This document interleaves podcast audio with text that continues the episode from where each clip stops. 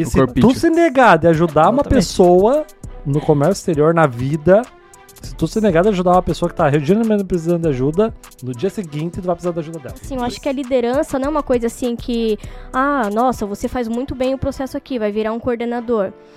A liderança, ela já vem se formando por trás disso. Como as pessoas vão te vendo? Qual é a principal habilidade para trabalhar no comércio exterior? Adaptabilidade. Ser falso. É o cara. Porra, é de cadê? Falar inglês. Falciane. Também. O cliente tá importando. Porra, essa cara. Ô, louco. É um difusor de chá. Não. Nossa, eu vi outra coisa. Não.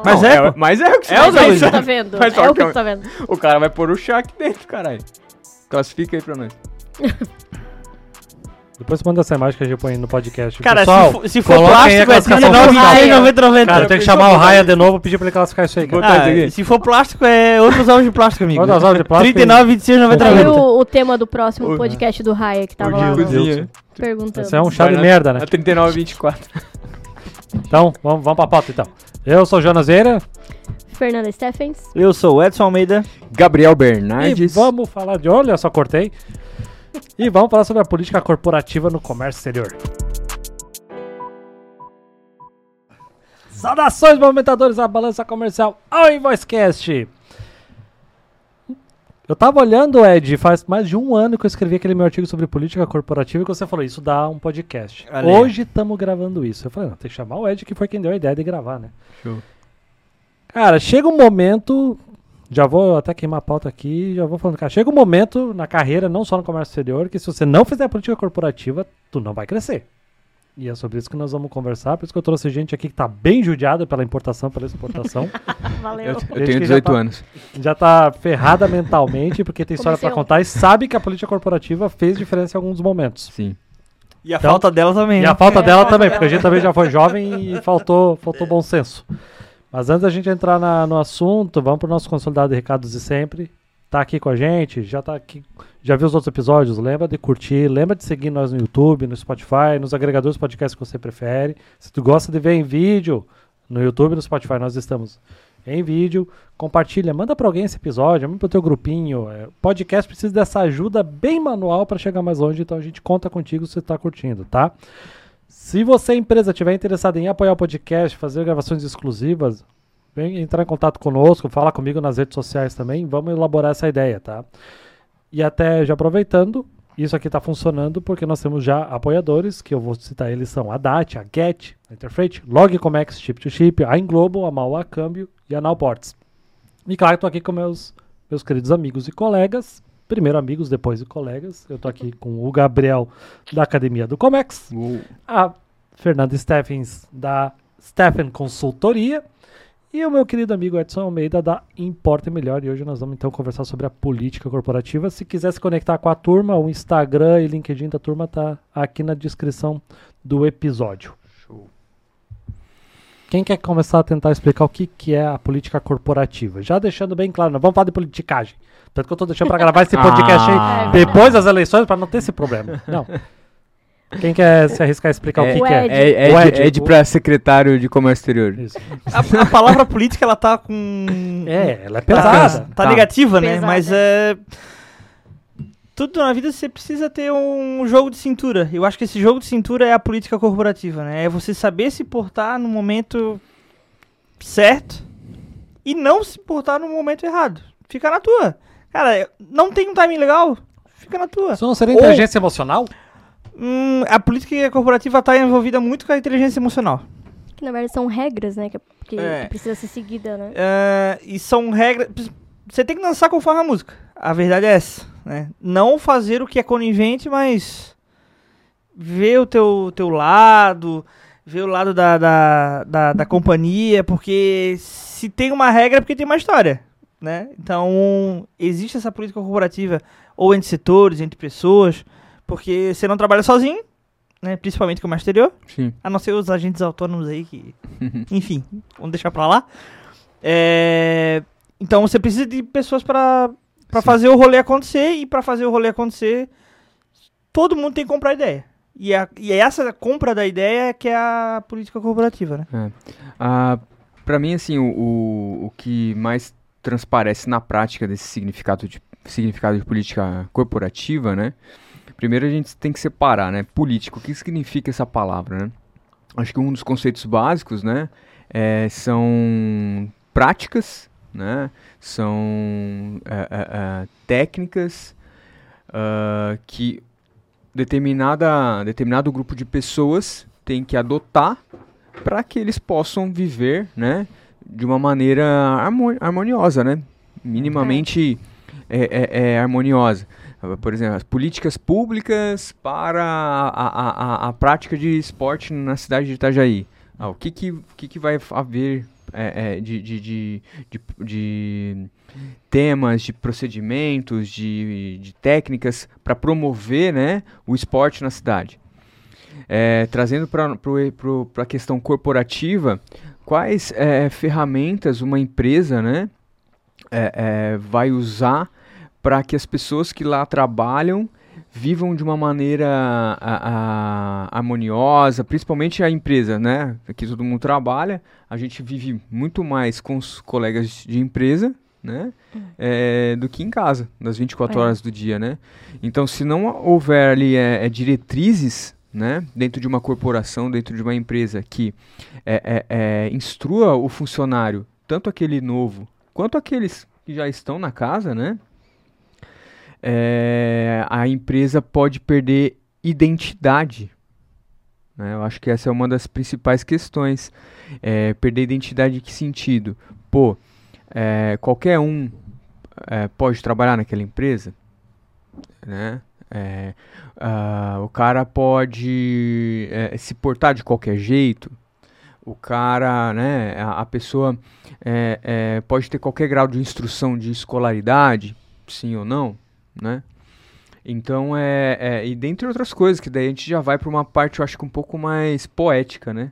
Que é visão, missão, que envolve isso também. Tudo isso acho que dita umas regras de como é que tem que se comportar dentro da empresa, mas até quero dar uma voltada no assunto, porque eu entendo que fazer política corporativa numa empresa, quando a gente começa, digamos, com estagiário, auxiliar, a gente não precisa fazer tanto isso. Mas a partir do momento que nós viramos um analista, aí vem os nomes de liderança, coordenador, head of, não sei o quê, coordenador, supervisor, que aí você tem pessoas abaixo de você e você representa aquele departamento, e aí começa aquele momento de fazer a política corporativa.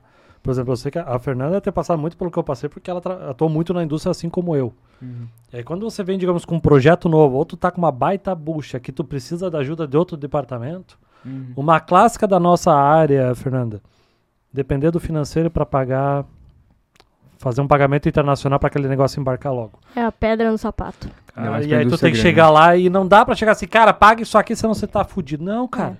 Tu tem que chegar e negociar com a turma, velho. Cara, qual que é o melhor que tu pode fazer por mim? E cobram com a taxa do dia. Então, assim, é uma coisa que você não tem como passar a fatura 5 dias antes, 3 antes, né? 3 dias antes. Sim. Mas essa questão de política corporativa, eu vejo assim, que a empresa, ela é uma sociedade, ela cria uma sociedade dentro de um ambiente, né? E como toda sociedade, precisa ter regras e normas. Senão, cada um acaba fazendo o que quer. Então, a política corporativa, ela vem muito com essa questão de organizar, né? E como o Gabriel falou, tem que ter procedimentos. Eu sou uma pessoa, assim, que... Eu sou muito a favor de procedimentos, porque se não virar bagunça, né? Eu tenho um livro mais ou menos a respeito disso, né? Exatamente. Tanto que gosta do negócio. Tá aí, né, já a propaganda. E já coloca. Link nos comentários, a gente coloca, depois. A pessoa avisa. Vai vir o impresso, tá? Daí tá no esquema já. Então, assim, essa questão de política corporativa, ele atua muito nessa questão, né? Porque, assim, quando uma empresa é pequena, você precisa de qualquer demanda, às vezes você desce um andar, fala direto com a pessoa. Agora, quando você atua numa empresa grande, que tem filiais em outros estados, tudo mais, você tem que ter procedimentos, né? Sim. Então, você tem que saber também lidar da mesma forma com alguém que está longe, a mesma coisa, o importador lidar com o exportador, né? Uhum. Mas a questão da política corporativa é como se comporta dentro daquela empresa, daquela cultura de empresa, seguindo as normas e padrões de procedimentos, fluxo operacional, né? Então, essa é a parte mais difícil de uma política corporativa, quando você está numa empresa grande e ter que se habituar a regras específicas e fazer todos entenderem aquilo. Por que que eu digo isso? Porque eu trabalhei numa empresa que, quando eu entrei, eram 2 empresas no grupo. E quando eu saí, eram 20 empresas no grupo. Meu Deus do céu. Então, assim, eu atuava muito com Santa Catarina. Depois, tinha uma empresa em Minas Gerais, outra empresa em Pernambuco, em Brasília, São Paulo. Então, o Sul é diferente. Quando você vai para o Nordeste, é uma cultura diferente. E então, o ritmo é diferente. E, assim, é questão cultural. Você não tem como impor nada, né? Existe, por isso que precisa de uma política corporativa que funcione para todos. Sim. O desafio é assim, você tem uma política corporativa dentro da empresa que você trabalha, né? Vamos falar de uma empresa pequena. Na empresa pequena, pô, você conhece o dono, você conhece a mulher que às vezes vai lá faxinar uma vez por semana. Falando de comércio exterior praticamente, né? Então, o analista de importação ali, por exemplo. Então você conhece o perfil de cada um, toma café todo dia com todo mundo, né? As tretas, as vitórias também e tal. Todo mundo conhece todo mundo. Todo mundo conhece todo mundo mesmo. E tá todo mundo a par do que tá acontecendo com todo mundo, né? Uhum. Então é quase... É menos traumático você fazer política pública, ou política corporativa, quando você tem poucas pessoas mesmo. Exato. É um trabalho em equipe, né? Que é um trabalho em equipe. Só que ao mesmo tempo, né? O que eu vejo assim, é um ambiente propício para você lapidar o seu jeito político de ser, né? E o jeito político de ser querendo ou não, o político que é eleito. Agora trazendo um pouco a parte política mesmo da coisa, é aquele cara que atende a maioria da demanda daquela eleição. O que fala, ou seja, a língua do povo, né? É o que agrada a maioria, certo? Dentro de uma empresa, aí sim, eu acho que seja ela pequena ou grande, o cara que consegue desenvolver isso, né, a pessoa que consegue desenvolver isso, tende a ter mais sucesso, né? Então, por exemplo... Um desafio que eu tenho, né, diariamente, é eu conseguir falar com o diretor financeiro, o comercial, com o cliente e com os colaboradores, que são meus clientes, internos. Meus 4 tipos de clientes. Uhum. Isso tem o externo, o cliente externo, e os meus clientes internos o comercial, o financeiro e os colaboradores. Falar para os 4 numa linguagem que todos possam ver bem, atender as minhas demandas. Isso, né? De segurança em você. Exato. Então, falar pro comercial, deu o canal vermelho, a carga daquele processo, mas já fizemos isso de ação, terá algo um pouco mais técnico, porque ele já manja. Pro cliente falar a mesma coisa, porém, não precisa entrar em tantos detalhes, mas passar segurança pro cara e conhecimento, né? Pros colaboradores, falar, galera, vamos pegar firme aqui nesse processo aqui, que se a gente desembaraçar até tal, a gente, né, rola, né? 2 chopp lá na conta da Invoice Content pra gente, se desembaraçar em tempo hábil, e pro financeiro falar, a gente pediu 100 mil de numerário, só que possivelmente vai dar 110 aí, porque algum custo de canal vermelho. Beleza? Tá todo mundo. Então você tem que ter várias linguagens, porque aí às vezes se mexe com a cultura, né? Uhum. O financeiro às vezes pode ser um tiozão, que detesta ter complemento de numerário. O comercial pode ser aquele cara que acabou de entrar com o primeiro cliente dele, e já do primeiro deu o canal vermelho. Porque o despachante registrou no canal vermelho, a gente falou isso no último podcast do Participando. É culpa do despachante. E o funcionário, né, o analista, enfim, quem tá ali contigo no dia a dia, é aquele cara que ou já tá na casa faz tempo, ou é funcionário novo, enfim, né? Então você mexe, inclusive, ali com o perfil de cada um, né? E você tem, de fato, ser multifácil. Eu acho, né, que a política corporativa, ela acaba profissionalizando o ambiente empresarial ali. Porque, assim, quando a empresa é pequena, como você falou, tá tomando um cafezinho com o cara lá, tal, tem uma aproximação, então, às vezes, se torna mais fácil resolver algum problema. Só que quando a empresa é grande, aquele mesmo problema tem que ser resolvido por um cara que está lá no Nordeste, né? Então, tu não está tomando cafezinho com o cara, mas o negócio tem que fluir. Então, essa política corporativa, ela acaba determinando regras, procedimentos, né? Que serve como um padrão para toda a empresa. Sim. e que todos olhem para o mesmo objetivo, né? Então... Mas eu entendo, Fernanda, que a política corporativa ela se mostra necessária quando as coisas fogem da regra, quando acontecem coisas extraordinárias. Ela é diária. É que ela fica mais em evidência quando... Na hora que precisa, né? Na hora que precisa. Só que parece que todo mundo é o Google, né? Vou te procurar quando eu preciso de alguma coisa. É que tem coisas que é só 5 minutos do teu tempo, e tem coisas que são grandes, que vão... Sim, que a política vai ser necessária. Tem um cliente nosso que... eu tenho um exemplo também, depois eu falo. Ele tinha um procedimento, né? Interno de emitir a nota fiscal 24 horas antes do carregamento. Porque se desse algum erro na nota, dava tempo hábil dele cancelar. Inclusive, quem não tem esse procedimento aí, tá maluco, né? Exatamente. Daí, o que acontece? Lá em Santos, agora, a maioria dos terminais estão precisando de 48 horas para agendar o carregamento na data que você deseja. Venha para Santa Catarina. E daí, eu preciso do que para agendar? Da bendita da nota. Daí, eu pedi, eu preciso com 48 horas de antecedência, não mais 24. Cara, essa informação entrou lá dentro. Nossa. Como assim? É um absurdo, o Gabriel não consegue nem negociar com o Porto de Santos. Faz 24 horas. Aí eu falei, né, Santa Catarina pode manter. Tá bom, gente, pode ficar tranquilo, Santa Catarina a gente carrega sem a nota.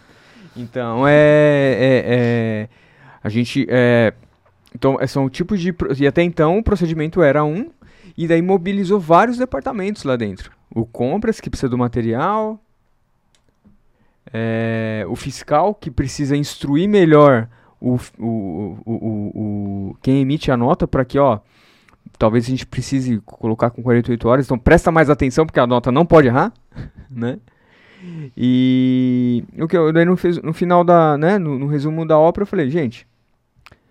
Também não é saudável fazer isso, mas existem ferramentas para a gente poder melhorar essa emissão da nota para evitar que seja cancelada, né? Então, a mesma o que eu coloquei é emite hoje, em 24 horas a gente confere, reconfere, tá bonitinho? Tá, se dentro de 24 horas você conferiu a nota e ela tá certa, nas 24 horas depois... A tendência é continuar certa, né? Se ninguém mexe, é básico. Olha, se tratando de Brasil, eles podem mudar. Não, brincadeira. Vai estar certo assim. Vai tá certo. Então, é um procedimento leve para não atender. Porque da indústria, todos na mesa que acompanham a indústria, principalmente quem importa a matéria-prima, né? Que isso o tempo é dinheiro mesmo, né? Para eles. Então, é muito importante isso, né? Então, mudou, mas com a política corporativa, ela tem um procedimento, tem lá, né? Vai ter os mandamentos da empresa, né? Seja para título de gestão de pessoas, ou para relacionamento com prestadores de serviço, ou para relacionamento com processo de importação, né? Mas, quando ela... No comércio exterior, eu acho que ela é uma questão que é metamorfose diária. Não adianta, cara. Tu tinha um exemplo, Ed? Foi tudo que falou? Não, eu tinha um exemplo de que quando... Eu sempre fui muito contra quando setores eram em outras filiais, né? Tipo assim, a matriz é aqui, mas eu tenho... Descentralizado. E sempre foi uma briga minha, mas é porque eu tinha imaturidade profissional. E depois que eu aprendi que não, faz sentido porque, né, tamo lá, os donos estão lá, etc e tal... faz sentido o setor financeiro ser lá em São Paulo e não ser aqui. Faz sentido o comercial ser lá e não ser aqui, porque lá tem mais 60% da importação do Brasil é por São Paulo, então faz sentido eles estarem lá e fazerem negócios lá. E depois que eu aprendi isso, eu parei de bater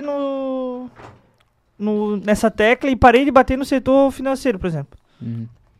E comecei a tratar eles como... Não, os caras estão me ajudando. Parte da equipe. O pessoal tem que visualizar ali se o numerário caiu ou não. Pô, eu vou pedir pra eles, eu não vou exigir. Não, mas isso aí demorou. Demorou-se um tempo pra eu aprender. Né? Então, assim, se existe uma regra, eu sempre falo isso, se existe uma regra é porque tem história. Sim. Tem uma história. Toda regra, toda placa tem uma história, né? O pessoal não coloca da cabeça do nada. Ah, tem maluco aí que sim, né? Mas a grande maioria das coisas não é plantar da cabeça, ou por ego, ou por nada. É porque tem uma lógica por trás, né? Respeita a minha história. É. Eu tive uma história... A mesma situação em duas empresas diferentes. E aí na primeira vez... A primeira vez foi assim, chegou o cara da contabilidade, trabalhando na indústria, né? Chegou o cara da contabilidade e falou pra mim assim, Jonas, o contador da matriz, né, fora do Brasil, ele quer a nota fiscal da Demurge. E aí, esse contador não entendia de comércio exterior. Né? Ele tava aprendendo comigo e tal. Eu falei, cara, não tem isso, é tipo uma multa. Não emite nota fiscal isso. Aí ele falou assim, tá, então... Tu me ajuda a explicar isso pro cara lá fora? Me ajuda nisso? Beleza. Explicou. Então é só recibo, é assim que funciona no Brasil. Resolvido. Na outra empresa que eu fui. Engraçado que ninguém paga imposto sobre demurragem, né? Fica aqui o questionamento pra Receita. Pois é. Porque a Receita sabe disso. É que é uma cobrança internacional, né? É. Ele não tem CNPJ, não pode tributar, né? Mas eu pago pro armador daqui, né? Brasil, né? Mas a cobrança, ela é considerada... Usei o microfone, gente. Obrigado. Mas a cobrança ela é considerada internacional. Essa é a desculpa que eles dão para não emitir uma nota fiscal, né? Pois é. Enfim, né? É igual e aí frete internacional, né? Aí eu fui na outra empresa. Aí chegou também a pessoa lá da contabilidade para mim. Jonas, a gente precisa da nota fiscal da Demurgia. Chegou assim. Eu falei, cara, não tem nota fiscal. Cara, veio lá de cima. Eu preciso dessa nota fiscal. Dá teu jeito. Eu falei, cara... Quer que eu ajude a explicar? Não. Dá teu jeito. Isso aqui não é problema meu, entendeu? Porra, velho. Aí eu falei assim, ó, tá aqui o contato do armador, tu fica à vontade pra ligar pra ele. Porque eu não, mas você conforme diretrizes internas, você tem que conseguir isso aí. Não tem escrito isso em lugar nenhum. Se vira, porque não tem nota fiscal. Se quiser ligar lá pro armador, fica à vontade. E não conseguiram. Só que, entendeu? Uma coisa é a pessoa chegar pra mim e falar assim, ó, tem um problema, como é que nós vamos resolver? Tu me ajuda a resolver isso? Né? Isso era uma pessoa que já tinha resolvido muitos problemas pra mim. Então, claro que a gente chega junto pra ajudar. Então, eu vejo esse lado da política corporativa, entendeu? Entendi. Uma hora eu tô te ajudando, outra hora tu vai me ajudar. É, todo mundo se ajuda. Não tá escrito assim, eu não preciso chegar assim, pô, hoje eu te ajudei. Eu espero que você lembre disso quando eu pedir... Quando você não faça isso, isso também é coisa de cuzão, né? É escroto isso, entendeu? Mas assim, a gente espera que isso seja... A gente espera que essa gratidão seja lembrada. Né? Sim. Então assim, pô, cara... Porque assim, tu vai ter problema em algum momento que essa pessoa hoje que tu tá ajudando, ela vai precisar de você e vice-versa. Né? Eu tô todo me perdendo aqui, mas ficou claro, né? Sim. Hoje o Ed me ajuda, amanhã o Ed vai precisar da minha ajuda. Claro, uma mão lava a outra. Né? Uma mão lava a outra. E as duas lavam... E se tu se negar de ajudar uma pessoa no comércio exterior, na vida, se tu se negar de ajudar uma pessoa que tá genuinamente precisando de ajuda, no dia seguinte tu vai precisar da ajuda dela. Impressionante. E não somente dentro da corporação. Com os fornecedores e prestadores de serviços. Mesma coisa. Cara, história... assim, ó, o primeiro que o Comex é um ovo. Um ovo. Verdade.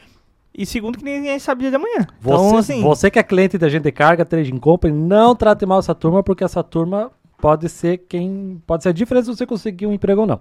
É verdade. E a vida é uma montanha russa. Às vezes tá em cima, às vezes tá embaixo, né? Eu já fiz entrevista que era um coordenador, eu não fui contratada, mas depois de uns 2 anos, eu virei coordenadora e ele veio se candidatar numa vaga que eu tava. E assim, claro, não tinha nada a ver, né? Eu não fui contratada, ok. E só que, na verdade, ele teria que se mudar pra Jaraguá e ele não tinha interesse, né? Mas conversei com ele tranquilamente, mas assim, não adianta, né? Principalmente no comércio exterior, que... Tem questão de economia, tudo isso, internacional, né? Que impacta bastante.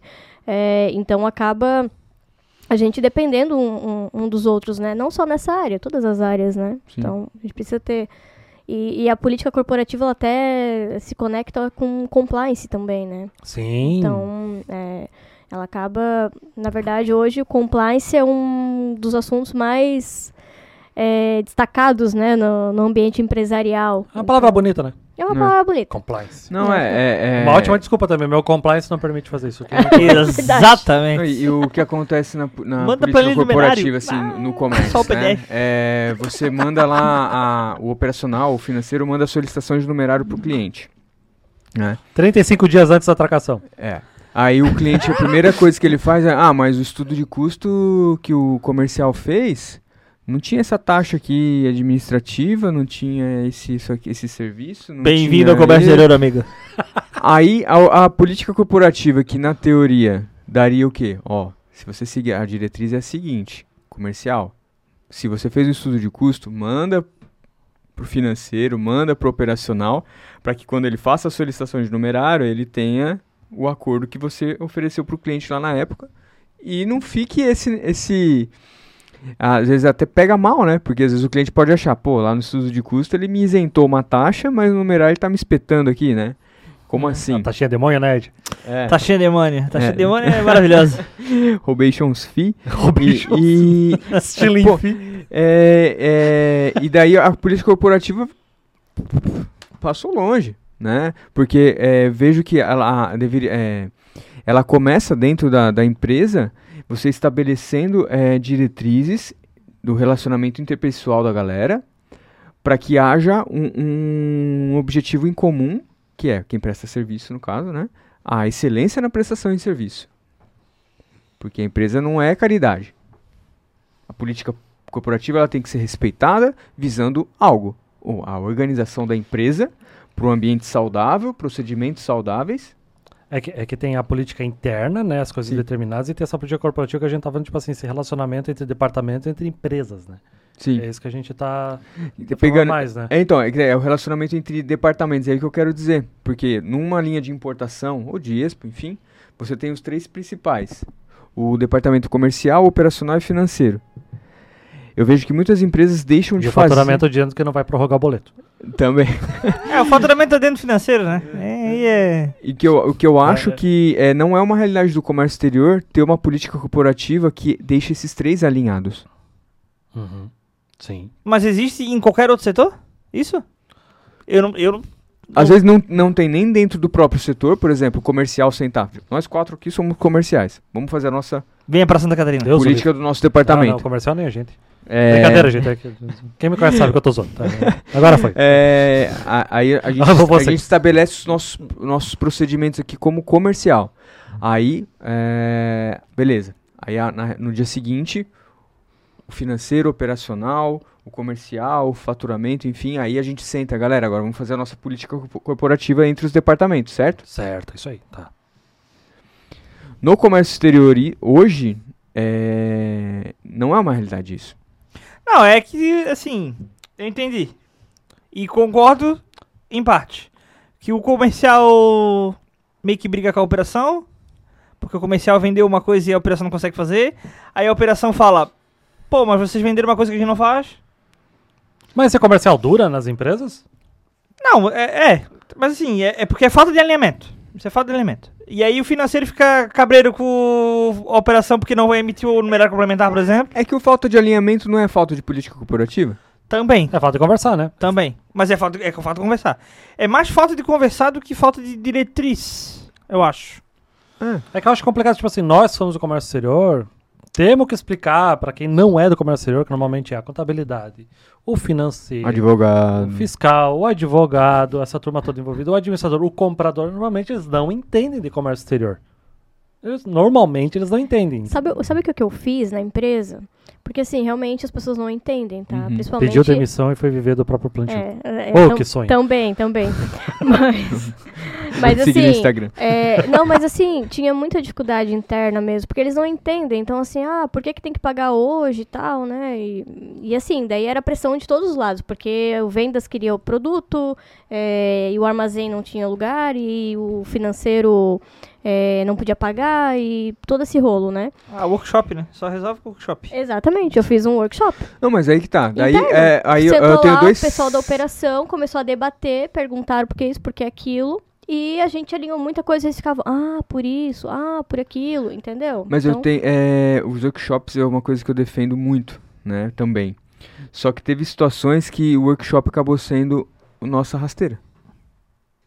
Exemplo. Ensinei o cara o porquê que acontece, como é que funciona uma remoção, o que acontece nas armazenagens. Fui transparente. Você ensina o que você faz. Justo. Pro cliente ou pro interno? Pro cliente. Pro cliente. Aí o cliente... Aí você reduziu tua gama de desculpas. Sim. É.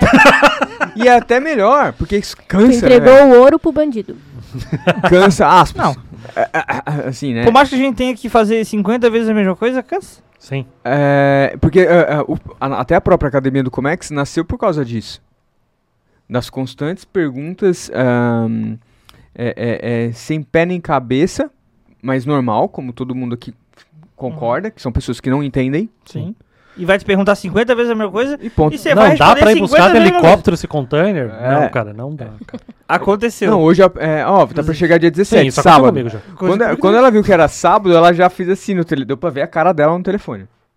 Quando ela viu que era sábado, dia 17, tipo, não dá pra adiantar o navio pra sexta? Ó, eu falei, já é mais provável que atrase pra segunda. Daí ela, tá bom.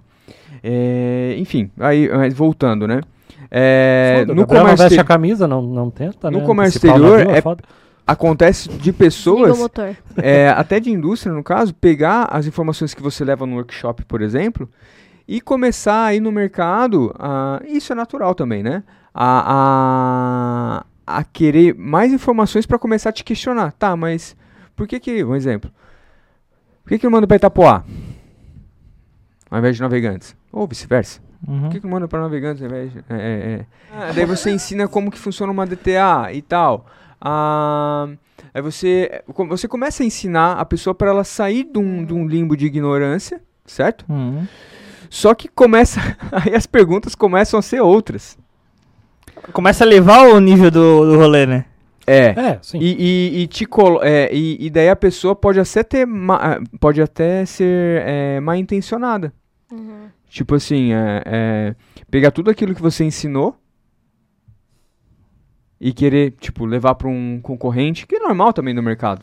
Cara, é livramento. É, exatamente. Claro que pra empresa perde dinheiro, perde faturamento, perde não sei o que. Cara, mas é livramento. Uma hora ou outra vai dar uma zebra e, cara, você vai olhar assim, que bom que eu não tô com esse cara, ou com esse cliente, ou, enfim. É isso aí. Então, eu acho que a gente lida com um cliente de drawback, né? Então, lá dentro... Não me convida. E lá dentro, ele tá precisando montar agora o próximo pleito e tal. E ele precisava ter mais ou menos ali o valor FOB do produto quando ele for exportar. Tranquilo pra caramba. Aí a composição desses valores, ele tava pedindo a nossa ajuda. Aí, ajuda, não assessoria, né? É uma piada, né, cara? Tem um tempo, posso te ligar rapidinho? Igual, merda. Né, igual posso te ligar agora, daqui a 5 minutos? Igual o Jonas, né? Uma hora atrás. Falei, pode, cara. Cara, que daí a conversa de 10 minutos já virou quase 2 horas. Aí tu mandou o boleto da consultoria, né? Então, daí... Se fosse advogado?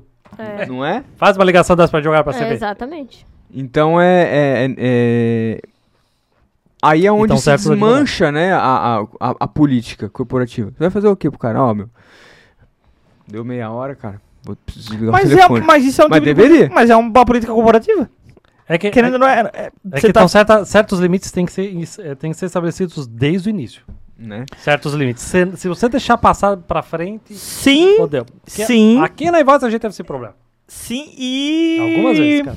Mas é difícil, né? Cara, é uma linha tênue entre tu colocar limites e tu se auto-sabotar. Cara, né? Mas assim, eu teve clientes... que é? Agência de marketing, só empresa de comércio exterior. Essas empresas de comércio... Algumas poucas, ainda bem que foram poucas, empresas de comércio exterior achavam que a gente não tinha horário de trabalho igual as empresas de comércio exterior. Tipo assim, sei lá, uma trade, um agente de carga que, digamos, trabalha à noite porque já tá...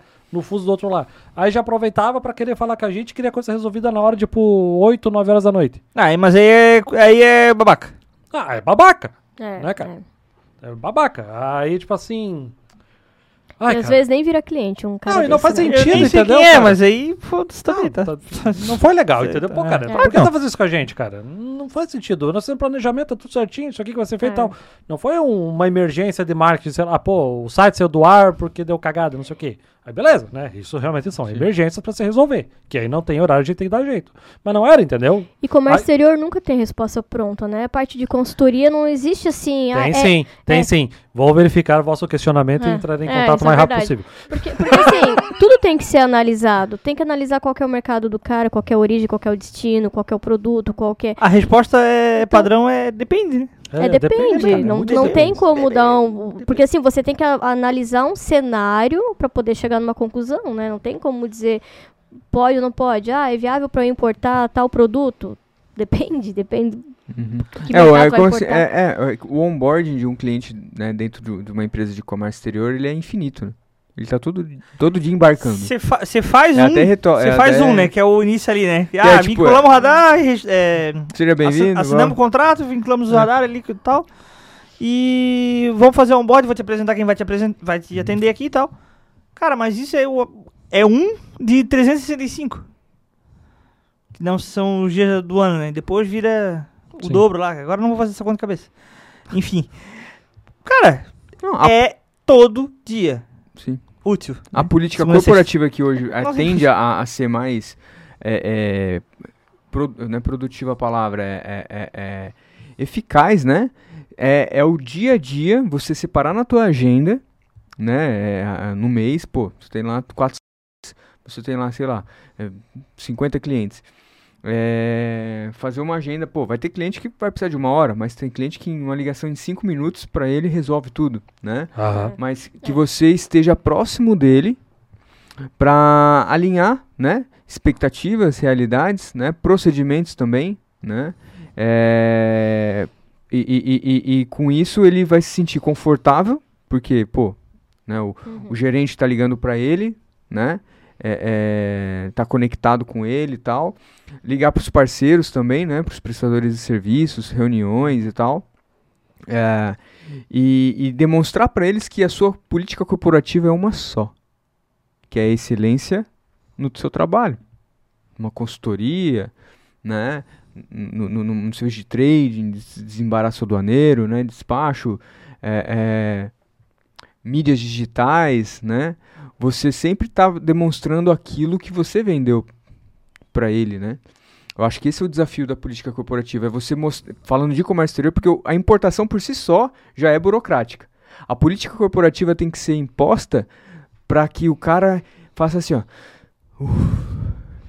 Mas a política corporativa eu acho muito pior, cara. É muito mais complexa do que, digamos, acho que uma importação e exportação, porque ela não está escrita. O comércio exterior tem o regulamento aduaneiro.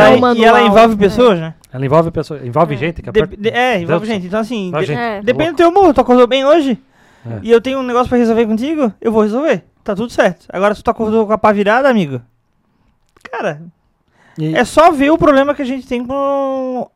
Não aqui em Santa Catarina. Venha para Santa Catarina novamente. Meu Deus do céu. Mas nos outros estados até patrocinando? Mas, não, hoje vai ter uma reunião do ICMS. Nos outros estados, cara, os auditores fiscais... Parece que, assim, não sei. Eu não sei se é Santa Catarina que tem um treinamento diferente, ou que o pessoal é muito fora da curva, muito acima da média. Da exatoria ou federal mesmo? Não, federal mesmo. E a exatoria também. Um abraço pro Marcos da Receita Federal aí. Um abraço. Ó, Comex. Ó, galã da Receita Federal. Comex and Roll, hein? Vem aí, hein? Tá um sucesso, né? Mas assim, cara, Santos e Rio de Janeiro, por exemplo, que são os exemplos que eu tenho mais recentes. Parece que o pessoal não fez Mobral. Essa é a realidade. E você tem que lidar com esse tipo de gente. Uhum. E você não consegue falar no cara a cara. Você tem que fazer petição, né? Mas aí não tem política corporativa nenhuma, né? Porque é só um lado precisando, né? Aí é complicado, né? Aí é bem complicado. É o lado de você... Eu acho que se resume... Política corporativa se resume isso. Os dois lados têm que querer. Tem karma. Não, se não tiver karma, não é política corporativa. Porque, cara, se for pau no cu alguém na área do comércio exterior, entre departamentos ou na outra empresa do comércio exterior, tu é a trading, aí aquele agente de carga tá atrapalhando e tu foi lá e ferrou com o cara que já tava dando trabalho. Velho, uma hora essa conta vem pra ti, cara. Sim. Podia ter sido gente boa tentar resolver primeiro, antes de realmente, né, expor o problema daquele profissional. E tu resolveu ir pela maneira mais, que compromete alguém, cara. Mora essa conta bem. O famoso murro em ponta de faca não resolve nada. Mora essa conta bem. Não resolve nada. Então, você tem que ter uma política de boa vizinhança. Claro que não passando pano e nem passando a mão na cabeça. Mas... não é passar a mão na cabeça, cara. Mas assim, tenta primeiro... resolver na boa. Tenta resolver na boa. Resolver na boa. Dá mais trabalho. E jogar as cartas na mesa de forma transparente. Cara, ó, vocês fizeram isso aqui, não gostei, por isso. Atrapalhou meu cliente, atrapalhou... política corporativa, não politicagem. Vai dar merda. Como é que eu vou resolver isso aqui? Como é que eu vou resolver, exatamente. Exatamente. Normalmente, quem se destaca tecnicamente... nas empresas, isso não é só comércio exterior, mas tipo assim, aquele cara que é bom tecnicamente, normalmente é essa pessoa que acaba ganhando uma oportunidade para ser líder. Então. Isso significa que todo mundo que é bom tecnicamente vai dar um bom líder para fazer essa política corporativa que a gente está falando? Infelizmente não. É aquela história do vendedor, né? A liderança é comportamental, né? É. Tem o melhor vendedor e aí vira o gerente de vendas. Aí eu perdi o melhor vendedor e eu perdi todo o time também porque eu não tenho um cara que faça a gerência certa, né? Eu confesso que eu tô nessa fase no caminho, né, de buscar ferramentas, inclusive não só ferramentas, né, de controle, sistemas e tal, né, que um líder é obrigado a ter na sua mão, né, quanto a capacitação mental, inclusive psicológica, para atingir o comportamento, para melhorar teu comportamental, né? Para me despontar como um bom líder que eu preciso ser, né? A gente estava falando dos bastidores aqui, né? Você hoje não pode, eu, né, Gabriel, um dos meus desafios ou de várias pessoas, enfim, né? Não esperar que aquela pessoa que você vai coordenar, né?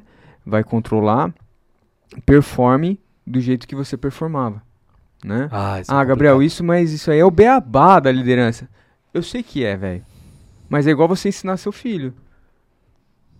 Você vai ensinar seu filho sem esperar que ele faça o que você fez. Tu já anda há 30, 40 anos, aí tu tá bravo porque teu filho não começou a andar ainda depois de tantos meses. Então, eu já tô cabendo que a minha que tá com 6 meses já quer andar, pô. Calmaria, dá uma seguradinha. Calma, engatinha. Vou ter que tirar toda a decoração. Engatinha, pois é. Tem que tirar o play do negócio ali. Tem que comprar tênis agora, né? Pois tá louco. Adidas, patrocina. É isso aí. Então, acho que é um desafio comportamental pra nós, né? Porque você tinha um excelente executor, né? Pô, o cara fazia tudo, de ponta a ponta, chegava sexta-feira, tava todo mundo com as informações e tal, parará. Mas aí pra liderar isso, porque falando do nosso trampo, né, é algo que tem toda hora números, tem toda hora valores, tem toda hora tempo, o fator tempo, né, e o fator intercultural com os clientes, né. Você liderar pessoas que entendam a causa, né, do mesmo jeito que você entendia quando você executava, é que pode às vezes um cara muito bom tecnicamente não conseguir liderar, né, se ele não conseguir se desenvolver, né, nesse tópico, nesse tema. Se a pessoa, digamos que ela é boa tecnicamente, mas ela não é boa de liderança para fazer essa política corporativa. Mas se ela estiver intencionada a aprender, a melhorar, ela pode se tornar um bom líder em algum momento? Sim, tipo, é possível para todo mundo isso? Ou desde que ela queira, né? Se não quiser, ninguém consegue assim, nada, né? Fazer são duas coisas diferentes, né? Eu acho assim, ó, a questão de hard skills e soft skills, né? Que é conhecido. Então, assim, o hard skills, né, que é a parte técnica, é mais fácil de ser ensinada, a parte técnica. Agora, a parte comportamental é mais difícil. Então, assim, às vezes você pega lá o teu melhor analista, o cara que executa super bem lá e transforma num líder. Cara, ele não executa mais, ele não é mais... Tu perdeu o teu melhor analista e também tu desmotivou a equipe porque ele não é um bom líder. Então, assim, eu acho que a liderança não é uma coisa assim que... nossa, você faz muito bem o processo aqui, vai virar um coordenador. A liderança, ela já vem se formando por trás disso, como as pessoas vão te vendo, porque eu tô falando pelo meu processo, tá? O meu processo foi feedback de outras áreas, tá? A Fernanda interage, a Fernanda é o ponto de referência daquela equipe. Então, assim, tem uma pessoa lá que é o ponto de referência. Pô, quando tem qualquer problema de Comex, tem lá 4 analistas. mas sempre a analista X que resolve o problema da outra área. Sempre a analista X que tira o tempo dela para explicar para outra área como que aquilo funciona. Então, é aquela pessoa que vira um ponto de referência que as pessoas têm um certo respeito já, né? O líder técnico, confiam, né? Na parte técnica e também que já tem aquela forma de lidar com as outras pessoas, porque a liderança é isso, tem que saber lidar com as pessoas, tem que ter paciência para ensinar, tem que saber lidar com os problemas, como cobrar, como demandar. Acho que a maior dificuldade que eu tive foi demandar as minhas atividades. Uhum. Porque a gente acha que a pessoa não vai conseguir fazer. Aí, não, isso aqui eu vou ficar pra mim porque, né... O microgerenciamento, né, que a gente quer fazer, a gente não quer largar. Aí eu cheguei numa maturidade que eu falei, cara, eu comecei a demandar muita coisa pra minha equipe, eu dei autonomia pra minha equipe e eu vi que trabalham muito melhor com autonomia. E chegou num ponto que eles estavam muito melhor que eu, assim. Então, sabe, eu fiquei... Aí pegou um pouquinho de volta, bem, né? Feliz, porque... pra não ser demitida, né? Me devolve aqui algumas coisas. Me devolve umas coisas que você não tá bom. Mas não, sabe? Porque aí tu se desenvolve. Então, isso é o mais bacana, assim. É um ponto que o CEO lá da Importa Melhor fala pra gente, e eu tento repassar pra equipe também, que, cara, estou gerente hoje, mas eu não quero cargo de gerência. Vem pegar, pô. Tem gente que não quer. Vem pegar. Vim pegar, eu tô aqui temporário, porque eu tenho outras objetivos profissionais e tal, então eu estou gerente hoje, mas eu estou treinando vocês para vocês serem os gerentes, né, operacionais, enfim e tal. Sim. Claro que não vai ser todo mundo que vai ser cacique. Tem um cara que fala que faz melhor o gerenciamento da equipe do que o outro, tem outro que é melhor com o cliente, tem... É difícil fazer esse mix, né? Com uma pessoa só. Mas você tem que passar, ó. Eu preciso que... Você precisa ser melhor que eu. Sim. Eu vou te ensinar o que eu sei, mas você precisa pegar a tua bagagem que você já tem e ser melhor do que eu. É isso aí. Porque eu sou temporário. E, assim, é muito que se descuide, né? Tu colocar o teu ego lá embaixo. Tipo assim, cara, eu tô aqui temporário porque eu quero que... O objetivo da empresa é muito maior que o meu objetivo de carreira. Uhum. Não, de uns 10 que eu liderei nos últimos 5 anos, um falou pra mim, meu objetivo profissional é sentar aí na sua cadeira. E ele falou não porque eu dava liberdade, porque fora do trabalho a gente é colega, conhecido, assim, amigo, mas não por isso. Então o cara, ele quer ser líder, né? Tem já esse ímpeto, né? E tá num processo de aprendizagem técnica, né? Mas o espírito de líder supostamente já tá ali nele, né? Uma questão, acho que desafia o cara para liderança no comércio exterior é também a forma de falar, porque você tem temas muito polêmicos e urgentes e importantes para você cobrar a sua equipe. E se você falar como um doce, ou você não vai ser bem interpretado pro cara fazer naquele tempo que você precisa. Ou se você falar como um cara javali numa vidraçaria. O cara às vezes pode fazer mal feito, porque tipo, o cara falou como um escroto comigo, então vou cagar nesse processo, ou não vai fazer. Ou ficar nervoso mesmo e acabou errando mesmo. E assim, você tem que ter o equilíbrio ali, né? A linha tênue entre a psicologia do amor e a psicologia do terror. Então você não pode usar nem o extremo de um, nem o extremo de outro. Porque que assim, é a corda bamba que a gente vive. E o principal, e o líder, ele não tem linha tênue com quem está acima. Quem está acima do líder na área de comércio exterior não tem linha tênue, não tem linha, não tem tênue, nem birosca nenhuma. Nem os caras chegam na indústria peito, tranquilo, mano. Né, Fernanda? Na indústria todo mundo é favor, né? E a parte do querer ser líder coisa, né? Não é querer por... Desculpa. Não, pode falar.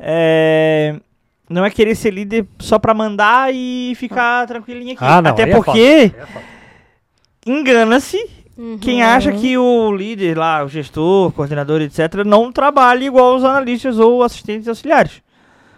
Trabalha tanto quanto a pessoa, só que trabalha em... É uma carga técnica e até emocional diferente. Porque, por exemplo, eu preciso ligar, hoje eu recebi umas 4 ligações. Não é muita coisa, né, em números. Mas foram 4 conversas, meu irmão. Tem umas que desgastam, né? Cara. Sabe? Aquela conversa que assim, meu, tá o cara, a pessoa falando aqui no telefone, mas tá o pica das galáxias, o diretor atrás, malhando o pau. Enfim, então você cansa psicologicamente. que se você sai daquelas 4 ligações, você não consegue registrar meio DI. Mas tem 2 pontos, tá? É uma D, né? O primeiro ponto é que, assim, qualquer embasamento teórico de liderança... Que piada boa. Qualquer embasamento teórico de liderança, ele diz que o líder ele tem que cuidar de pessoas. Sim, né? Perfeito. Agora, perfeito. O segundo ponto que você falou ali, que o líder trabalha até mais, tal, né? Só que, assim, eu acho que no Brasil, a questão cultural mesmo, realmente, o líder ele trabalha muito a parte operacional. Sim. E ele não pode cuidar da parte operacional, ele tem que estar gerindo, né, as pessoas. Ele tem que estar, porque até a liderança é servir, né? Servir pessoas. Servir para liderar. Então, qualquer base teórica, ela vai te dizer que a liderança é a gestão de pessoas. Você cuida das pessoas, cuida do processo delas, dá feedback, instrui. Só que, assim, a nossa rotina, principalmente de comércio exterior, é tão maluca que o que você menos tem tempo é de gerir pessoas. Você tem que estar lá com a mão na massa, às vezes tem que... Você não estava registrando DI agora? Registrar. Agora tá. Então, pois é. Não, porque e o que acontece? Mas, uma das políticas que a gente quer atualizar na empresa que a gente trabalha é principalmente o lidar com as pessoas, né? A gente passou por um processo de reformulação no quadro, tarará. Aí eu coloquei lá um objetivo para a empresa. Né? Agora só chinês indiano. Né? Sorry, Mr. Gabriel! Contratei lá uma... Coloquei uma meta pra galera lá. Obrigado. Galera, temos nosso relatório. Ele tá 90% desatualizado. Pô, tá tudo certo. Tomada decisão da Índia, graças a Deus. Vamos fazer uma parametrização nele aqui. Tarará, tarará. Os processos vão ficar assim. Se até o dia X baixar menos que 50% o índice de atualização, almoço pra todo mundo no boqueirão. All compliance. Tá. Isso faz parte de uma das... Porque como a gente quer colocar lá, uma das políticas nossas, que não se tem nada extra se você não coopera. Né? E vice-versa. Sim. Aí, pensa... Chegou em 30% de atualização. Meu Deus. Aí merece um Zephyr, né? Aí, não, boqueirão, né? Boqueirão é gente boa, também legal e tal. No dia que eu apresentei a meta, eu falei, são duas, na verdade, no mesmo tema. E se chegar no dia 18 de junho com 0, que é possível, eu vou levar vocês numa feijoada lá no lugar tal, que é animal, pá. Depois manda essa feijoada. Quando atingiu 30%, morreu. O que aconteceu? Acabou a gasolina? O pessoal não gosta de feijoada? Eu acho que o pessoal preferiu o boqueirão, hein? Meteu um boqueirão. Mas aí onde vem... aí talvez faltou alguma palavra, né, de incentivo a mais. Vai, caramba! Porra! Não sou croata, né? Pão! Quer me beija! E assim, abraço aos estaleiros que eu trabalhei. O que eu acho que os liderados precisam enxergar, às vezes, que daí é o desafio da cultura do brasileiro, entender que tudo que se cobra há um motivo pro bem comum. Sim. O problema é o bem comum. O pessoal não entende a coletividade, né? Quando eu falo pessoal, eu falo Brasil como sociedade, né? O pessoal não entende o bem comum. Cara, eu vou fazer o meu, vou ganhar o meu e tá tudo certo. Exatamente. Aí que tá o... E não tem um espírito assim, e se todo mundo abraçasse a causa, porque assim, o almoço, ele era...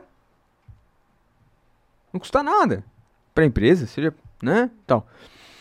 Mas qual é o objetivo? Que nem eu comentei nos minutos anteriores aqui. Que eu acho que a política corporativa bem feita, ou assim, mais política interna, talvez, enfim, mas você tendo uma política corporativa entre os departamentos, entre as pessoas, bem alinhada, bem estruturada, né? O objetivo final vai ser um só, o cliente bem atendido. Vamos falando agora no meu caso, que se você tem um relatório com 100% de atualização, você concorda que o cliente vai receber a informação em tempo real? Se a carga dele desembaraçou, porque se você tem a informação que está desembaraçado, para você preencher o seu relatório, o seu sistema, sei lá o quê, É só... Bem que agora a gente vai colocar sistema lá, né? Pra ficar top, automatizar isso. É que esse bem comum é que falta, às vezes, a pessoa ter um pouco de senso de... É aquele senso, assim, que toda contribuição vai ter uma consequência positiva. Porque, por exemplo, assim... E nem sempre essa consequência positiva, ela é... Financeira? Rápida. Ou até retorno financeiro. Ah, vou te promover só porque você atualizou a porra do relatório? Vou te dar R$1.000 a mais de bônus? Não, porra. Não. É pra garantir o seu emprego, cara. É pra garantir o seu emprego. E é tipo... ah, pô, eu não consigo ser promovido na empresa. Cara, tu ajudou nesse relatório que tava desatualizado? Tá, beleza. Mas tu depois manteve esse relatório atualizado, que ele é necessário pra te mostrar pros clientes que eles estão sendo informados no tempo de real? Beleza. Isso nos dá autoridade, nos dá credibilidade para, digamos, o comercial conseguir novos clientes através de indicação, que vai, consequentemente, aumentar o faturamento da empresa, que aí sim, talvez você vai ser promovido. Ou você acha que se o faturamento ficar em 2022 igual a 2023, tu acha que em 2023 você vai ser promovido? Não vai. Não tem mais dinheiro. Aí que tá. Daí se a gente for traduzir pra política... É, aí tu só vai ganhar a correção anual, cara, que não é aumento. Aí vamos pegar, ó, depois faz um recorte desse minuto, né, do episódio. Aí a gente só tem que traduzir, talvez, né, ou não, vai assim mesmo, sem vaselina, como você fez, pro time, entendeu? De colaboradores. Porque se você fala assim, do jeito que você falou, pro time de colaboradores, pra 10 caras, a maioria hoje vai ficar assim, ó. A parte técnica ali... Cara, tu é muito bom na parte técnica, mas, pô, o mundo é sempre contra a tua pessoa. Sempre se... Não vou falar vitimizando, mas sim, pô, sempre o outro que tá errado. Sempre... Cara, você não tem perfil pra ser líder de ninguém, nem da tua própria pessoa, inclusive. Então, assim, você pode ser a melhor pessoa técnica do mundo. Você pode ser pica no que você faz. Não adianta se você não tiver essa parte... Podemos dizer humana... Uhum. Não sei, né? Cara, só erra quem trabalha. Só erra quem trabalha. Cara, se tu trabalha, tu vai errar, velho. É a hora que tu... Cara, errei. Passei um ICMS de... que era 18 e eu falei que era 12. Cara, aconteceu. Erro técnico e ponto. É isso aí, pô. Levanta a mão e falei, cara, eu passei a informação na frente, passou por mais 5 pessoas, ninguém viu, porque confiaram na minha pessoa e tá tudo certo. Sim.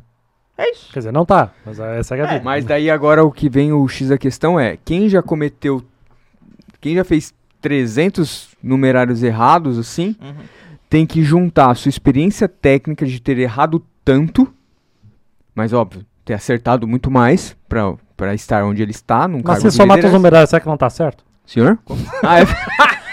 No balanço, né? No balanço. Ó, na conta do despachante da trade tá certo. É, já.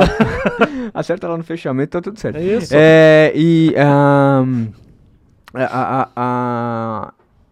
E ele usar a experiência dele, das cagadas, dos acertos, para bolar aí procedimentos, para bolar um treinamento, para bolar uma política corporativa que a sua próxima geração, seus liderados no caso, não cometam tantos erros. Que nem, de novo, a gente está passando por um processo de reformulação. Há 6 meses atrás eu ensinei um cara a fazer solicitação de numerário.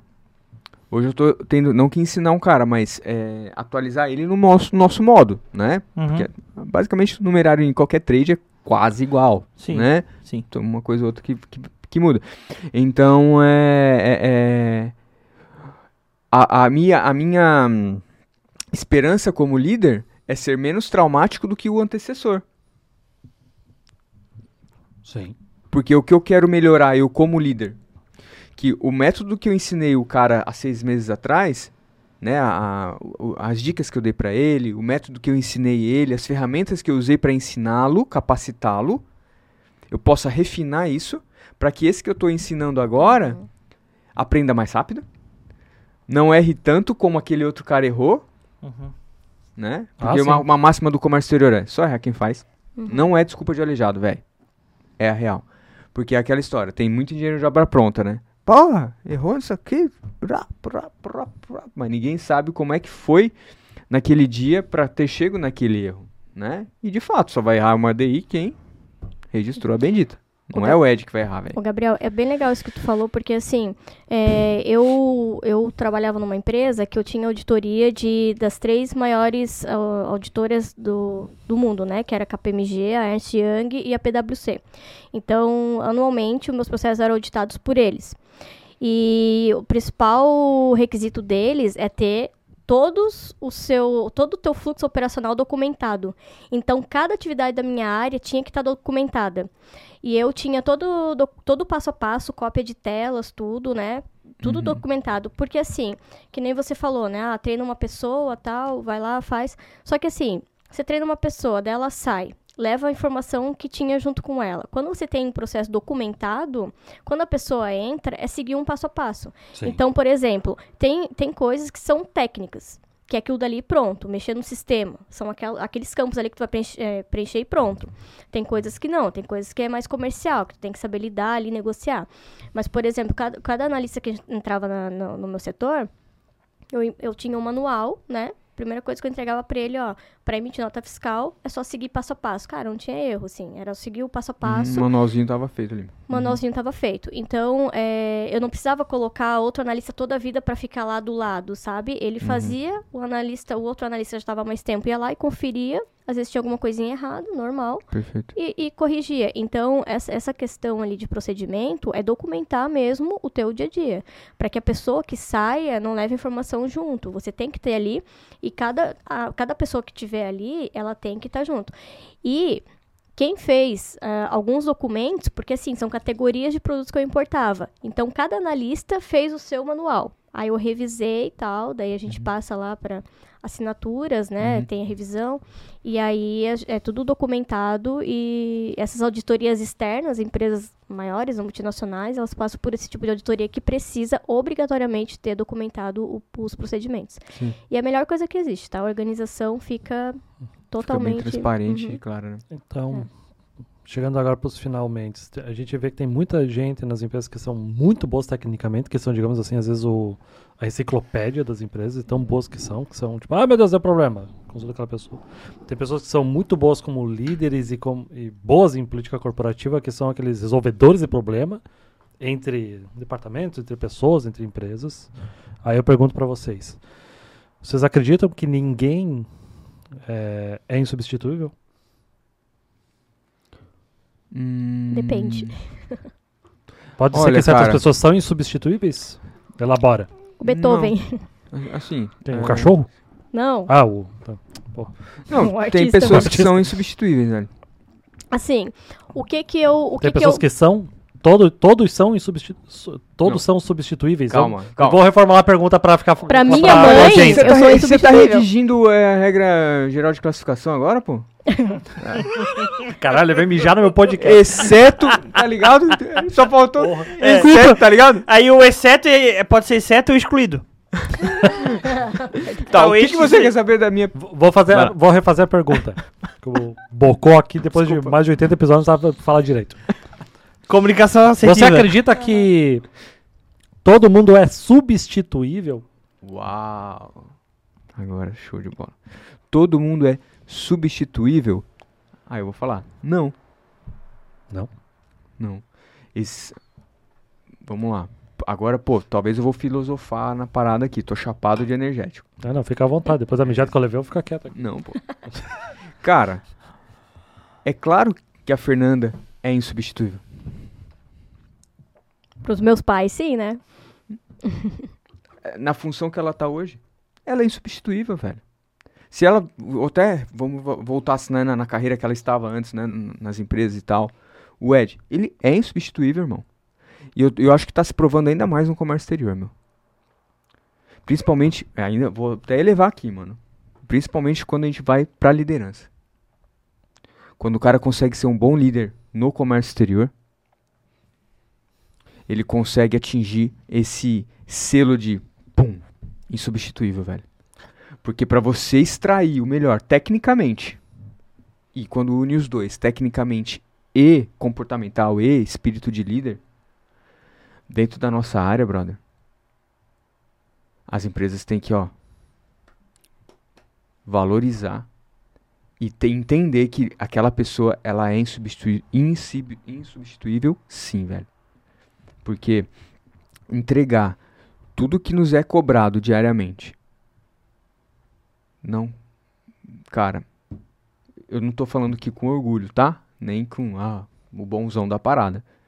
Mas o que eu entrego diariamente, ninguém consegue entregar. Ele é a mesma coisa. Se o CEO da empresa que ele trabalha tá contente ou não, a gente não sabe. Da minha, tá contente ou não, eu não sei. No propósito que ela tá agora, né, na consultoria, enfim, os clientes dela é que vão saber, né? Mas eu acho que a gente tem que... porque antes é político você falar. Todos são substituíveis. Você pode falar isso pra mim, mas só a trocação de ideia aqui, né? Mas eu acho que a gente tem que começar a olhar com outro olho, uma outra ótica isso, tá ligado? Principalmente valorizar a gente, porque a gente... vamos voltar a apertar mais a espinha ainda. A gente trabalha numa categoria, num ramo profissional que é muito prostituído, né? E pouco reconhecido, né? Então, é isso. Cara, achei maravilhoso o que você disse, porque eu discordo completamente. Cara. Eu também discordo. É isso aí. Obrigada por achar que eu não sou substituível. Mas eu fui substituída rapidinho.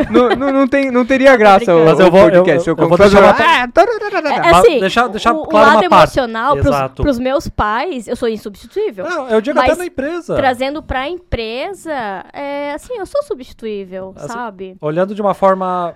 Primeiro, mas eu acho que é um padrão da sociedade que foi enrustido na gente. Mas tem um detalhe assim, tipo assim, teve empresas que eu trabalhei que eu sinto falta das pessoas que eu trabalhei até hoje, de tão boas que elas foram. Elas foram insubstituíveis pra mim. Mas a vida seguiu. Eu saí daquele lugar, hoje eu tenho outras pessoas que são muito especiais pra mim. Só que assim, olhando profissionalmente falando, eu vejo que pessoas são insubstituíveis quando a empresa é uma zona. Existem pessoas fáceis de substituir e outras difíceis de substituir, mas são substituíveis. Então, por exemplo, né? E tem consequências. As pessoas que são realmente valiosíssimas, como o Gabriel tá falando, que eu concordo, vai ter consequências. Normalmente é no faturamento. A pessoa difícil de substituir é aquela que pede a conta e a empresa quer negociar o salário, negociar o cargo para tentar manter lá dentro, tá? Né? No meu caso. Pessoas fáceis substituem aquela pessoa assim que, eu vou sair, tem uma empresa de férias, querendo vender. Faz de novo. Quem tira 30 dias de férias na operação, pô. O cara que tira 30 dias, é direito, CLT, mas... Meu pai, uma vez eu tinha 30 dias de férias porque eu fui obrigado pela empresa, meu pai falou, não fique ausente demais do trabalho, senão eles podem notar que você não faz falta. Tem aquele medo, né? 30 dias. Meu pai meteu essa, já pega 30 dias, já fica aquele medo, né? Que tá muito estranho isso, né? Agora já transformou isso aqui num... Nossa, vem essa voz do além do nada no podcast. Fala, Nicolas. Aí embaixo da tua perna desliga o áudio aí. O Ed clicou sem querer no botão ali. Tá tu ligou a bote. Onde foi? Por aí, vai botando a mão. Ui, ui.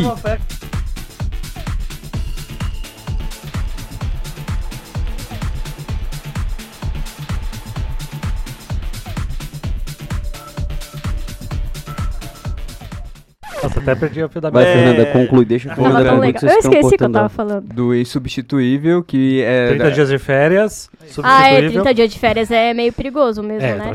Mas evitem, pessoal. E aí existe aquela pessoa que vai lá e fala na empresa que, eu recebi uma proposta e tal, então, beleza, né? Realmente é melhor pra ti, pode ir.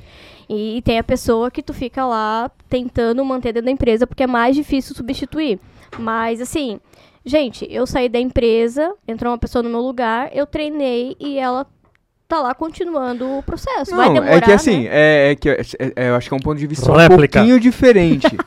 Debate agora. 2 minutos. Vamos lá. Né? Já que é política, né? É tréplica. Vamos lá. Se você coloca no ambiente... Se você se coloca num ambiente que o assunto substituição vem à mesa, óbvio que você pode se questionar na substituição. Natural? Ronaldinho na Copa. Qual deles? de 98. Não. Ele era insubstituível. Repitam comigo. Insubstituível. Beleza? Incrível. Só que o cara, ele se colocou num ambiente de substituição. Ele teve uma convulsão, pô. Se você soubesse o que aconteceu, os bastidores ficariam enojados. Quem não recebesse mas trazendo o futebol como exemplo, que tem, vocês concordam? Que tem jogadores de futebol que são insubstituíveis pro time lá que tá? Pro time específico X, existem jogadores que são insubstituíveis, meu irmão. Concordo. Sem aquele cara, não vai rolar nada. Mas em determinada idade, ele já é substituível, né? Pode ser. Passou 30 anos, já não... Já era. No futebol mesmo, já vendia. Né? Ele pode ser dentro de campo, mas daí ele vai ser um diretor dentro daquele departamento de futebol daquele time e vai fazer, e vai conseguir ser um putolheiro e vai conseguir ver lá na base do outro time a próxima joia que vai trazer pro time júnior dele. Ah, isso sim. Então ele continua sendo insubstituível em outro departamento, em outro cargo, mas a experiência dele dentro das quatro linhas foi ali pro administrativo de futebol, enfim. Mas voltando aqui, óbvio que se você se coloca num ambiente, né, de substituição, como por exemplo, eu quero aumentar meu salário, daí a pessoa fala, não posso, então, naturalmente. Mas a bandeira que eu defendo é a nossa virada de chave, né, de nos valorizarmos hoje como insubstituível para aquilo que eu estou fazendo no hoje. Hoje. Na minha profissão. Principalmente para comércio exterior. Prestador de serviço é insubstituível? Os agentes de carga que nos ouçam, né? Mas a gente sempre brinca com essa figura, porque, né, é uma das que mais se fala. Tal. É que menos paga imposto. Ah? Por isso que tem 50 mil... Mas nós podemos falar que sim, mas pro dono daquela agência marítima, porque ele é agente de carga, ele vai falar que não, o meu é o melhor, é você que tá perdendo, entendeu? E é uma questão de virada de cultura, né? Aí é uma questão tanto nós como profissionais, como indivíduo, mas até mesmo como empresa. Eu defendo daqui a pouco o cliente black, lá onde eu trabalho. Ó, mano, eu te entrego em 2 dias... se você pagar o dobro do honorário. Te dou um frete internacional se você me fechar 15 processos. Porque eu estou gerando valor para mim, né? Para minha empresa, para eu como indivíduo.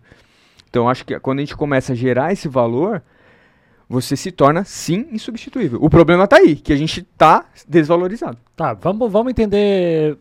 O que quer dizer um profissional ser insubstituível? Significa que se ele, a partir da manhã, não for para a empresa por qualquer má razão, morreu, não quer mais saber de nada, jogou tudo para cima, ganhou na Mega Sena, significa que aquela empresa vai fechar? Isso quer dizer que o profissional é insubstituível ou tem algum outro tipo de insubstituível na cabeça de vocês? Depende, fala de ti aqui no podcast. O que tu acha?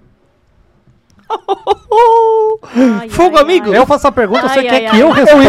Eu ia fazer a pergunta reversa. Me respeita mais esse podcast, cara. É exatamente. Eu ia fazer a pergunta reversa. Não sei, Jonas. Existem diferentes níveis de substituição e substituição. Fala para o microfone, caramba. Eu concordo com os dois lados. Eu acho que, na verdade, racionalmente falando, todo mundo é substituível. Mas tu trouxe um ponto que é bom, tem as consequências. Hoje, por exemplo, aqui no podcast, aconteceu alguma coisa, não é mais apresentado pelo Jonas Vieira. Nesse caso, eu acho que é insubstituível. Apesar de eu concordar que todo mundo é substituível, na minha opinião, pelo que a gente veio construindo desde lá do passado, quando a gente teve a ideia de montar o podcast, cara, acabou o podcast. Uhum. Dia dos Namorados. Acabou, não adianta, posso botar eu. Eu que te chamei pra fazer o podcast, sim, por exemplo, a ideia foi minha. Mano, esquece, eu não vou fazer do teu jeito. E aí, nesse caso, eu acho que é insubstituível. Sem o Jonas Vieira não tem InvoiceCast. Vai ser um podcast diferente, mesmo mantendo o mesmo nome, vai ser um podcast diferente, mas com outra pessoa. Mas não existe a forma como é. Nesse caso, nesse ponto de vista, é insubstituível. E eu acho que é uma máxima do Comex, que é a palavra do depende. Depende. Então a gente pode... Acho que a resposta pode ser depende. Qual é o propósito do podcast? É continuar a audiência, melhorar. Eu quero ficar rico com o podcast, só fazer podcast toda semana. Esse é o meu objetivo. Né? Amém. Qual o propósito da Fê? Qual o propósito do Ed? O meu propósito? O propósito das empresas que a gente presta serviço. Eu acho que o que está conectado é a empresa que eu trabalho hoje. Eles me veem como insubstituível? Eu acho que sim. Não é na arrogância que eu tô falando isso, velho. Não é mesmo. Mas sim na alta valorização. É valorizar, né? Se valorizar. Na alta valorização. Se valorizar. Ah, Gabriel, então quer dizer que se você não for amanhã, ou se eles te demitirem por corte de custo, ou porque você tá sendo, sei lá, não tá gerindo bem o departamento e tal, eles vão tomar na espinha? Não. Só que o que eu quero colocar na roda é você tem que se capacitar diariamente, você tem que se demonstrar um cara de valor, né, uma pessoa de valor profissional diariamente para onde você, no seu meio, né, para que quando a pessoa ou a empresa sentir que precisa te substituir, ela coloque na balança e veja que as consequências vão ser muito piores. Sim. Aí sim, aí estamos chegando lá, é isso aí. Do que te manter. Exemplo, pô, você tá sendo um merda de um líder. Então, sei lá, mas você é um puta cara, você chega todo dia no horário, você fecha com os melhores parceiros, você performa bem no desembaraço, você atende bem os clientes, mas você tá gerindo muito mal a equipe. Então a gente vai te trocar por isso. Não, ao invés disso, o cara fala, não, ó. Tem um treinamento assim de gestão de pessoas, tem aqui esses livros, tem o que você está precisando, né? Enfim, né? Até o remanejamento diário, né? Um remanejamento. E o cara tá no lugar errado. Então, acho que assim, é discutível isso, que antes, de novo, era a resposta pronta para essa pergunta. Não é? Sim ou não? Não sei mais. Eu tô sendo muito sabatinado. Eu concordo com o Gabriel. Nessa parte agora. Não, a gente chegou no denominador. Eu, como líder hoje, eu preciso ser o mais inútil possível pra equipe. Operacionalmente. Mas tu tem que estar lá pra dar o suporte. Eu tenho que dar o suporte e eu tenho que estar em outras frentes. Então, aí eu concordo. Mas se o Ed morrer hoje, tem Importa Melhor amanhã? Tem. Vão passar um pouquinho de perrengue, mas vão continuar e vão talvez fazer melhor, sei lá, não sei. Até em nível de empresa a gente pode levar isso. Sim, mas assim, ó, vai existir a Importa Melhor? Vai existir a Impera? Vai. Mas será insubstituível o método operacional que ele praticava. Aí sim. É aí que eu quero chegar, meu irmão. Sim. Não entendeu? Não é insubstituível. Mas depende. O método Ed é insubstituível. Ele é único, porra. Não é insubstituível. Então, mas o método de trampo dele é insubstituível, mas porque só ele tem. Mas pode vir um melhor. Não, tomem sim, isso sim, como, sim, né? Sim. Tipo, mas a gente pessoa tá falando que é melhor e pior. Não, mas a discussão não tá no que é melhor e pior. A discussão tá na pergunta. Curta e grossa ali. É insubstituível? Não. Não, peraí. Não, se confundiu agora. Você me pegou. É só confundir. Tira o in e o... Bota o in e ele se perde. É insubstituível. Não é insubstituível. Não. Cara, eu não sei... Eu não sei responder essa pergunta, tá? Ela depende. Eu acho que tem pessoas que são e tem pessoas que não. Eu acho que... Assim, eu passei por uma situação um pouco difícil no final do ano. De 2022. Que a operação toda meio que demandou. E eu tive que voltar pra operação. Eu achei que aquelas pessoas eram insubstituíveis, mas eu vi que não. Na realidade, eu fiz muito bem o papel que tinha que ser feito. Aliás, eu fiz o que tinha que ser feito, né? Não, assim, há pessoas e pessoas. Nesse ponto de vista, eu vejo que tem pessoas que são insubstituíveis não pelas habilidades técnicas, mas para carregar o piano, que se envolvem no seu dia a dia. Mas, por exemplo, aconteceu um caso, que tivemos uma conversa ontem, que estamos desenvolvendo uma pessoa para assumir uma liderança de um projeto à parte. Fala mais para o microfone, meu Deus do céu.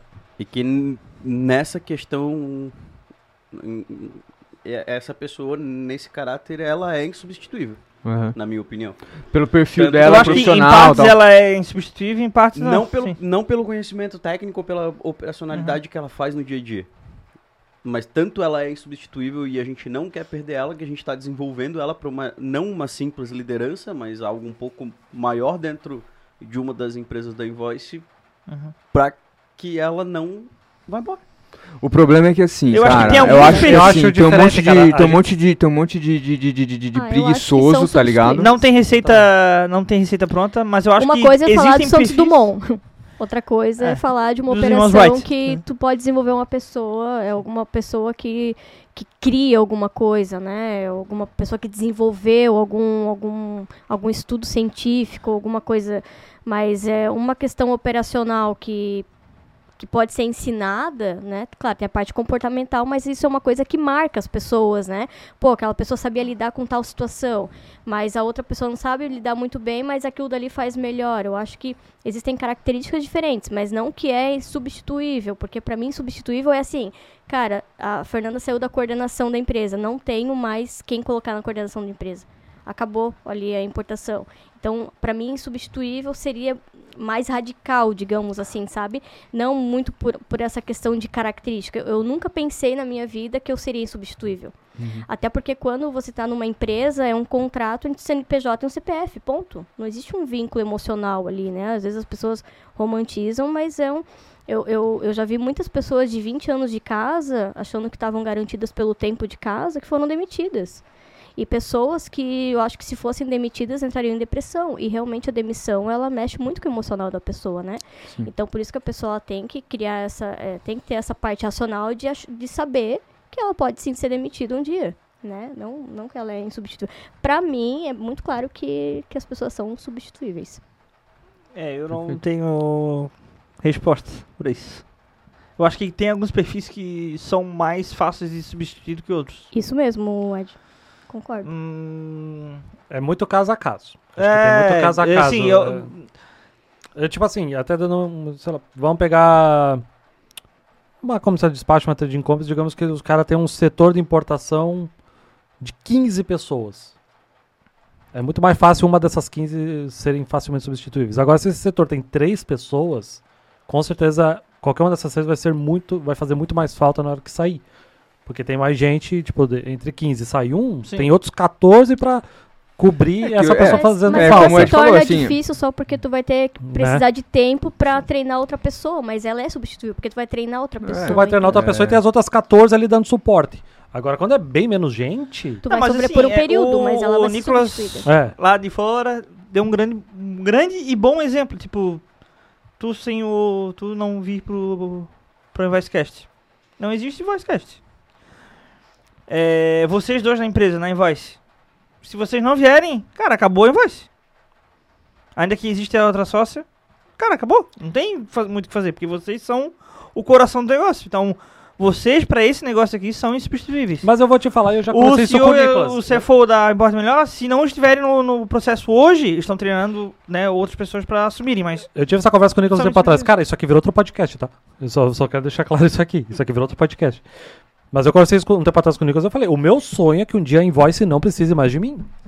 Fica só no conselho. Meu sonho, Fica só no conselho. Eu quero ser profissional de turismo. Eu quero só turistar, então. Não, zoeiras à parte. Cara, mas meu sonho é que um dia essa empresa seja tão foda que ela não precise de mim, entendeu? Ter a presença do Jonas é legal, a energia do Jonas, ele se dá bem com todo mundo, faz umas piadas infantil que, pelo amor de Deus, e tal. Tudo isso faz diferença? Faz. Mas eu não quero que a empresa dependa de mim, entendeu? Isso que eu quero. Sabe um caso que eu acho que...